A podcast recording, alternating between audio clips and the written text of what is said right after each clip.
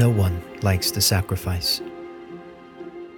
It's not easy to give something up, even when the thing we stand to gain is of greater value than what we must surrender. Given its difficulty, we may decide to reject sacrifice, opt out. But choosing not to sacrifice is an illusion. You're always watching something burn on the altar of priority. You're always making some kind of trade. This is a story about the inevitability of sacrifice. It's a story about the foolishness of nearsightedness and the wisdom of remembering that what matters most may not be what's right in front of you. I'm Justin Gerhardt. Welcome to Holy Ghost Stories.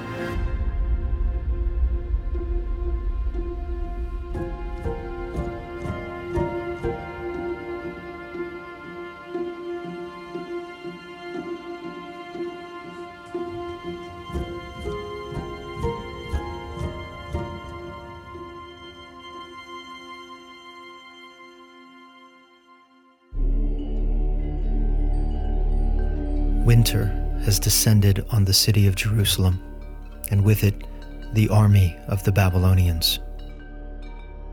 They've come in their hundreds and in their thousands, their bronze swords and spears and double axes shining in the silvery January sun. Change looms on the horizon, not just here, but around the world. The kingdoms of earth are shifting a growing appetite for new ideas, for novel religions, proliferates, especially in the East. Soon, Lao Tzu will establish a religious philosophy centered on the Tao, the so called impersonal source and substance of everything. Not long now, and Siddhartha Gautama, founder of Buddhism, will be born on the edge of the Himalayas. What does Yahweh think of all of this? What feelings arise in him as he watches the world and the hearts of its people turn? One thing we know he's decided the time has come for revival, and if his people will not choose it, then it must be provoked.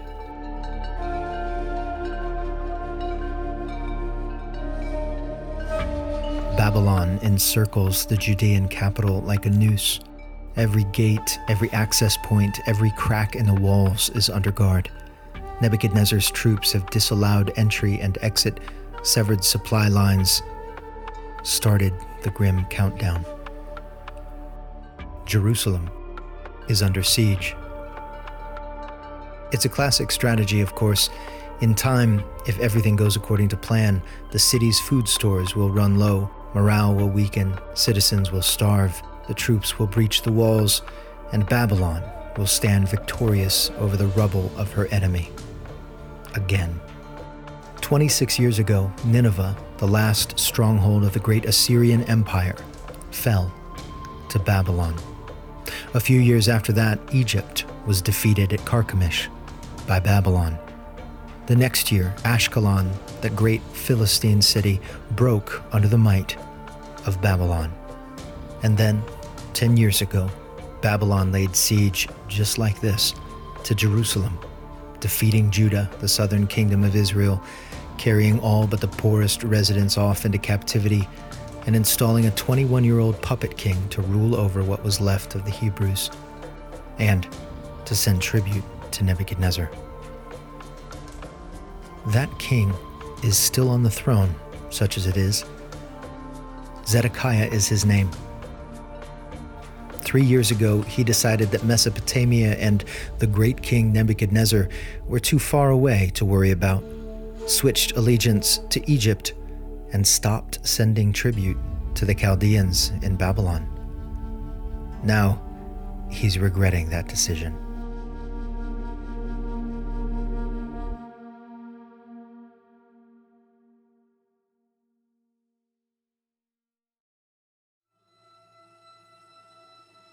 This is what Yahweh says. The words echo off Jerusalem's trembling walls. It's the prophet, He's walking through the streets with fire in his eyes, shouting the same message again and again. Whoever stays in this city will die by the sword, famine, and plague. But whoever surrenders to the Chaldeans will live. He will keep his life like the spoils of war and will live. Some tremble at Jeremiah's words and start making plans to escape the city that night. Others whisper about the grim forecast to their neighbors. Children ask their mothers what that man means and if it's true. But Shephatiah, one of the king's officials, has had enough. He and his three colleagues, Gedaliah, Jehucal, and Pashur, these constant messages of doom have to stop. They're trying to defend the city, and this so called prophet of Judah, with the Babylonian army literally at the door, he's telling people to defect, saying that Nebuchadnezzar is going to win, and openly encouraging Israelites to surrender. It's time, they agree, to do something about this.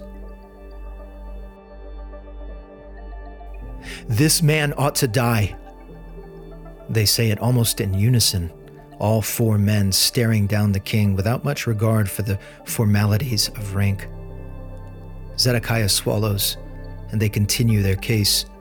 This man ought to die because he is weakening the morale of the warriors who remain in this city and all of the people by speaking to them in this way. This man is not seeking the well being of this people, but disaster. They wait, demanding an immediate response.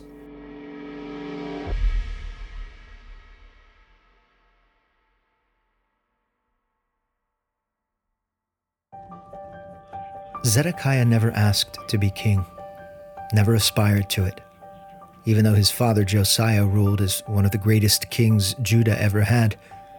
People still tell stories about Josiah all these years later. Tales about the good old days when Israel stood strong and could be sure of Yahweh's presence and protection. But four Zedekiah, his father's righteous legacy feels more like an albatross than anything else. These are different times. Wedged between greater powers like Egypt and Babylon, what are you supposed to do? You have to compromise. You have to make nice with whoever's breathing down your neck. Because someone always is. And now that someone is for someone's. Officials, no less.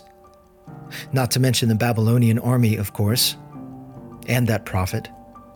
Every one of them making demands, every one of them pressuring him from a different direction. What's he supposed to do? What he does is this Zedekiah listens to the loudest voice, the one breathing down his neck. He's learned how to get by. What matters most is what's right in front of you. And right now, that's Shephatiah, Gedaliah, Jehucal, and Pashur. Killing a prophet seems a bad business, but if Zedekiah doesn't agree, these four will just keep at it. They'll nag and bully him for long enough, accuse him of being soft. He'll eventually have to concede. There's no sense in delaying it. Fine, go, he says. He's in your hands, since the king can't do anything against you. And with that, Zedekiah turns a blind eye.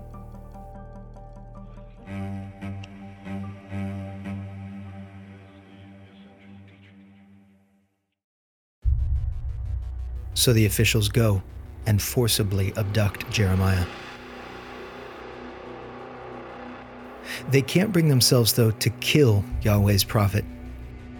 So they grab a bunch of ropes and wrap them around Jeremiah, drag him to the guard's courtyard where the king's son Malchiah has a cistern, a subterranean holding tank for water, 15, maybe 20 feet deep, pear shaped, wider at the bottom and narrowing to a ground level opening two or three feet in diameter. Rain has been scarce, and there's no water in it, just a generous layer of muck at the bottom. They untie Jeremiah, push the ropes under his armpits and loop them around a couple of times. And then shove him over the edge of Malchiah's cistern.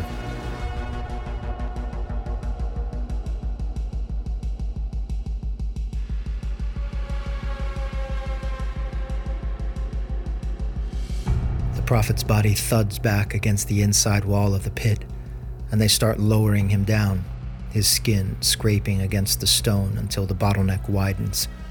Further, further, the rough cords raking slowly across the tender flesh of his underarms. And then, finally, his feet touch the slime.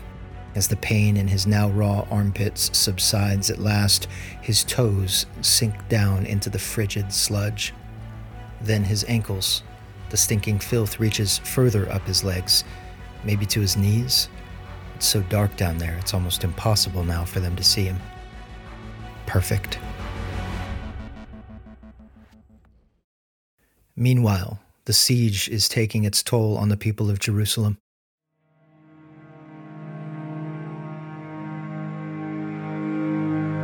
Starvation threatens as food stores dwindle. Fresh water is a constant concern.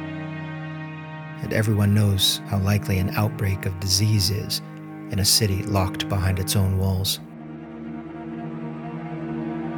The Judean soldiers, of course, are employing all the military countermeasures they can, but to no effect. As the waiting drones on, Jerusalem reaches a grim milestone. No more bread. The reserves of barley, wheat, they're all gone. Now, panic begins to take hold.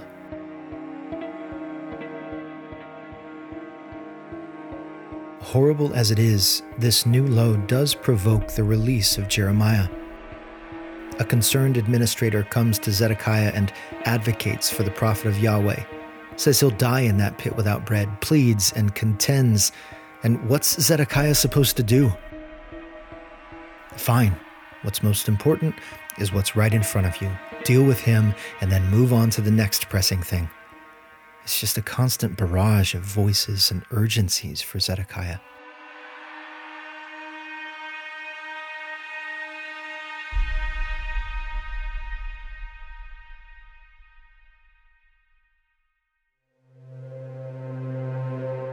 And so Jeremiah is pulled out of Malchiah's cistern, back into the center of the blockaded city, still chained, but captive at least above ground. Perhaps he sends someone to check on his mother or his father if they're still alive.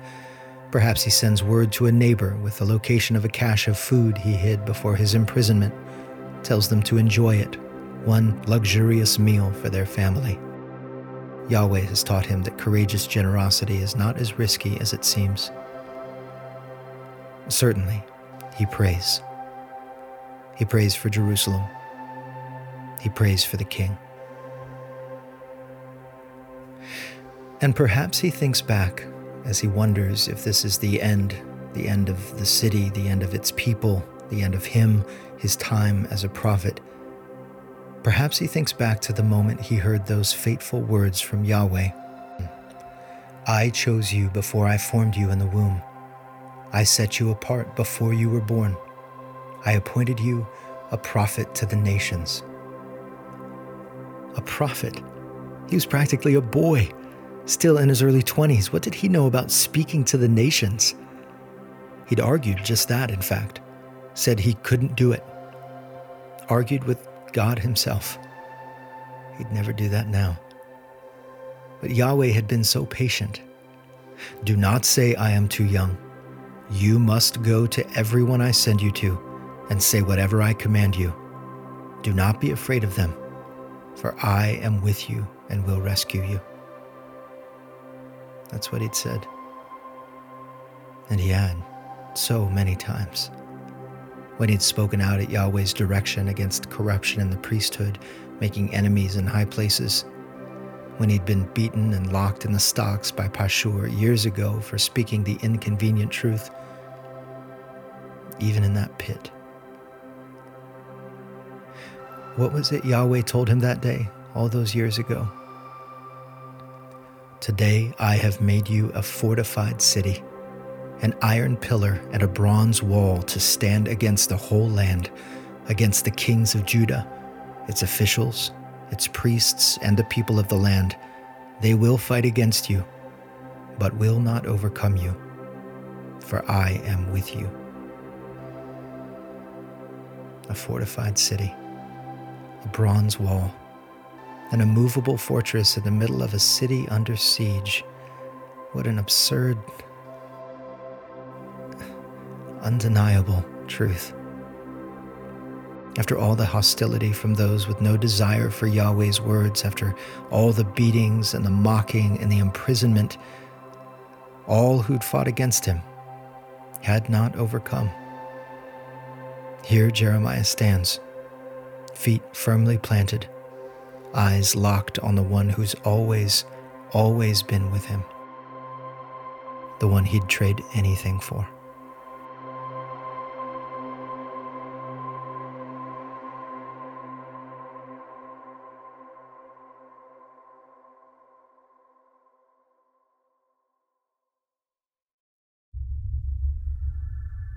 Days pass.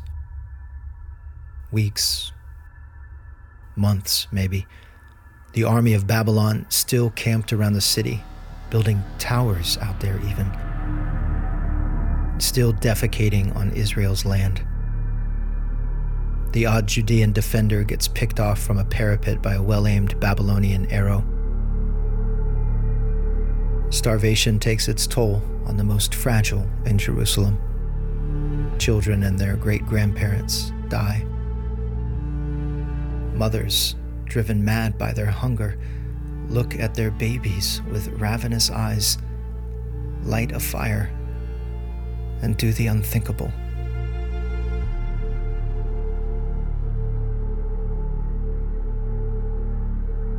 The invaders shout insults and hurl diseased animal carcasses over the walls.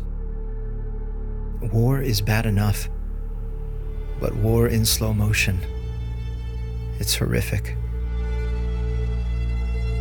Winter gives way to spring. Spring gives way to summer. The heat rises. Panic and chaos crescendo. Finally, his city at its breaking point, King Zedekiah reaches a new level of desperation he sends for Jeremiah and meets him at the entrance to the temple.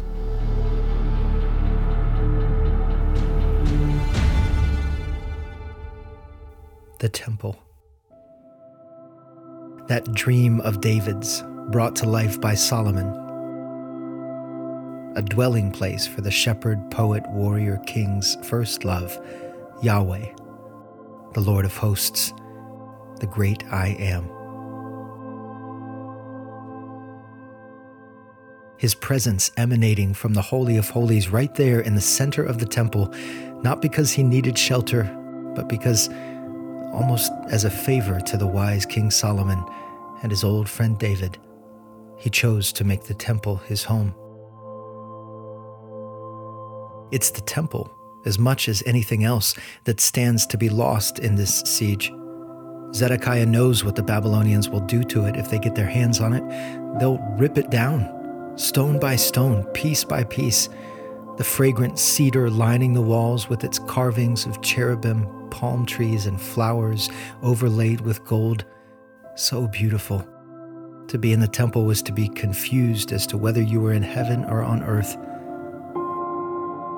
The olive wood doors of the Holy of Holies and the olive wood cherubim inside, 15 feet tall, each with a 15 foot wingspan and the Ark of the Covenant, containing the Ten Commandments, and Aaron's miraculously budding rod, and the last of the manna from the wilderness. Yahweh's precious scrapbook of memories from his earliest days with the Hebrew nation. Zedekiah knows what will happen to Yahweh's temple if Nebuchadnezzar takes the city, if Jerusalem burns. But right now, the king has more pressing problems, like public opinion and the approval of his officials. At the foot of the temple, the king confronts Jeremiah, both men gaunt and weak. I am going to ask you something, Zedekiah says. Don't hide anything from me. He can't afford for the aging prophet to keep something back because he's afraid of ending up in a cistern again. He doesn't want Jeremiah saying what the king wants to hear just because he's breathing down Jeremiah's neck. He doesn't even get to ask the question, though. Jeremiah knows what he wants. Of course, he wants to know if Judah has a chance against Babylon, even now. Jeremiah's eyes narrow, his face wrinkling with disdain. If I tell you, you will kill me, won't you?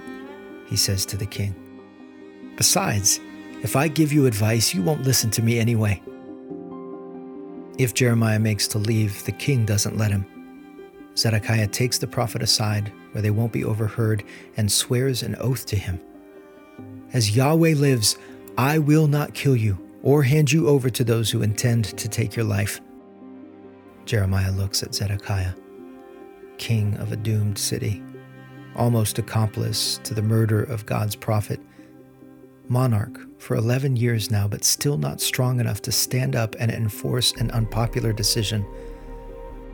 But perhaps, with this one final chance, perhaps he can be the man Yahweh is calling him to be. Zedekiah listens as Jeremiah finally speaks. This is what the Lord, the God of hosts, the God of Israel, says if indeed you surrender to the officials of the king of Babylon, then you will live. This city will not be burned down, and you and your household will survive. But if you do not surrender to the officials of the king of Babylon, then this city will be handed over to the Babylonians. They will burn it down, and you yourself will not escape from them.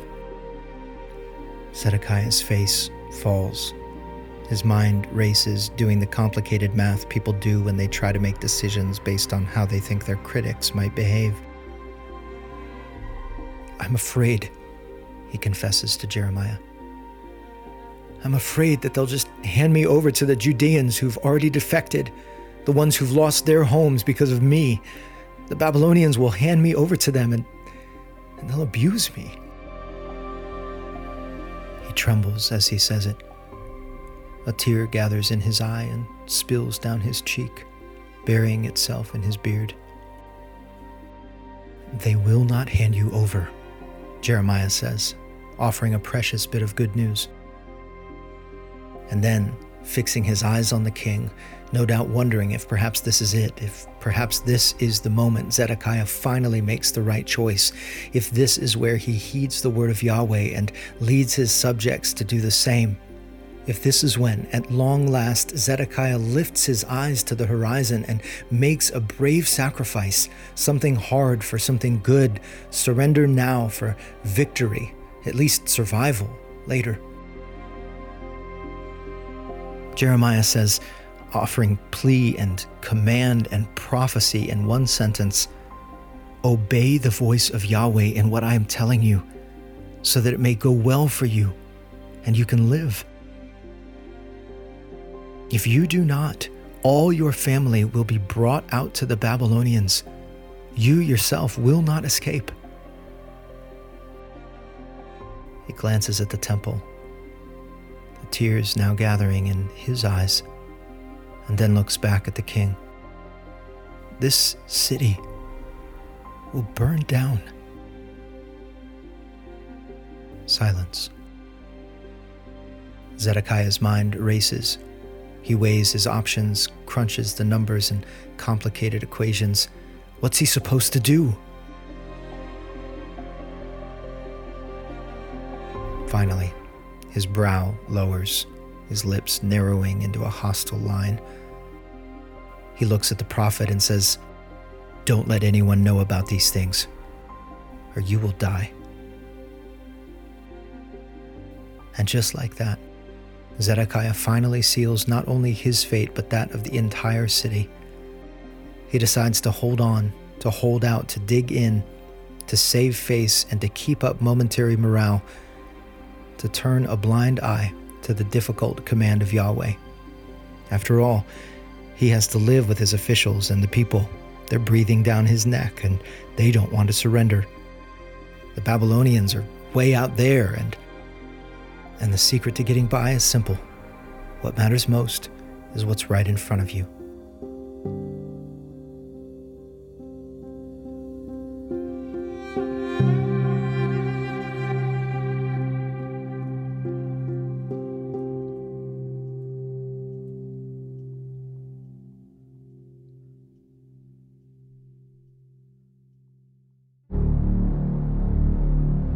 Eventually, like a tsunami, like a giant wave that's been building out at sea for hours, hurtling toward the coast, it happens. Babylon comes crashing down into and on top of Jerusalem. No one will record exactly how it happens, what finally triggers it, but it happens. Soldiers come flooding into the city one night with months and months of pent up violent energy. Blood runs red in the gutters as Babylon's men cut down one Israelite after another, stepping over the corpses of those who've already starved to death. As soon as Zedekiah gets word that they've breached the walls, he and his soldiers flee. Under the cover of darkness, they sneak out of the city through his garden, past the withered fig trees, and through an unwatched gate. They head east, down from the heights of Jerusalem toward the Dead Sea. But the Babylonians get wind of Zedekiah's escape and give chase, overtaking him and his beleaguered soldiers on the plains of Jericho, where there is nowhere to hide. They arrest him and bring him to Nebuchadnezzar, who decides his fate. It's a simple, horrible sentence.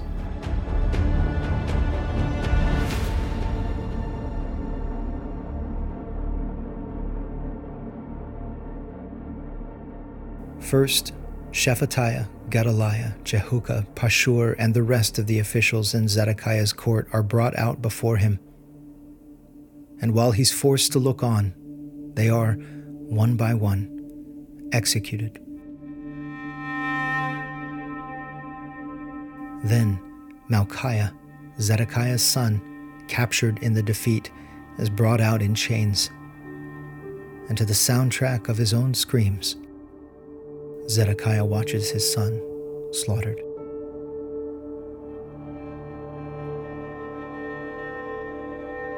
and as his eyes adjust to the burning flow of tears, Zedekiah makes out the shapes of his other sons, every one of them. Unable to turn away, he watches as Nebuchadnezzar kills them all, stealing the light from their eyes like the spoils of war.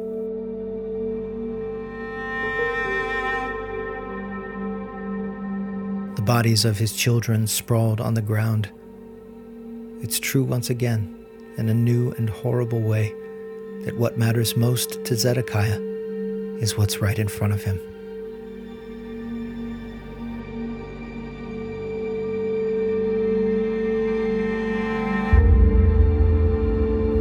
And then, with a macabre flourish, Nebuchadnezzar turns the blade on Zedekiah.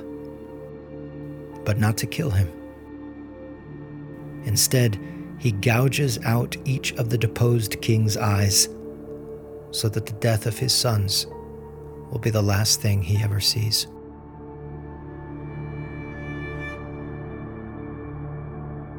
The Babylonians bind Zedekiah with chains and turn his blind eyes east toward Babylon, where he'll live out the rest of his days among his exiled people. The ones he didn't have the courage to save. The chained Israelites plod en masse away from their beloved Jerusalem, driven like cattle by the captain of Nebuchadnezzar's guard. But eight miles north in Ramah, suddenly the captain stops the march and strides over to one of the prisoners, a man, haggard and hollow cheeked like the rest, but with fire in his eyes. And then, his own eyes aflame as if possessed by some unseen force, Nebuchadnezzar's man says, Yahweh your God decreed this disaster. And at the order of Jeremiah's God, Jeremiah is unshackled. You're free to choose, says the captain. Come to Babylon, where you'll be taken care of as a guest, or stay in Judah. Judah, then. It's Jeremiah's home. And he has memories there with an old friend. the prophet steps out of line and watches his people walk away. Meanwhile, Jerusalem burns, its temple and the Holy of Holies itself aflame, the smoke rising skyward like a sacrifice.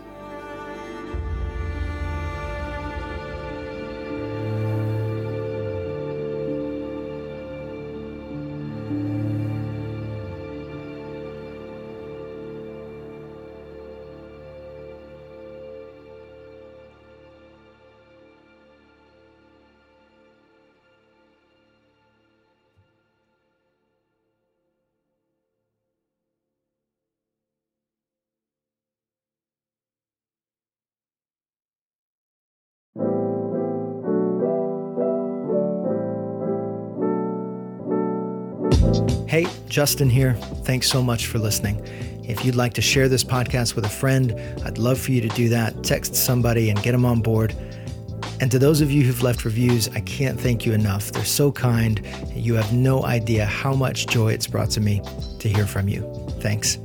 A new episode of Holy Ghost Stories drops every other Monday. Subscribe so you don't miss anything.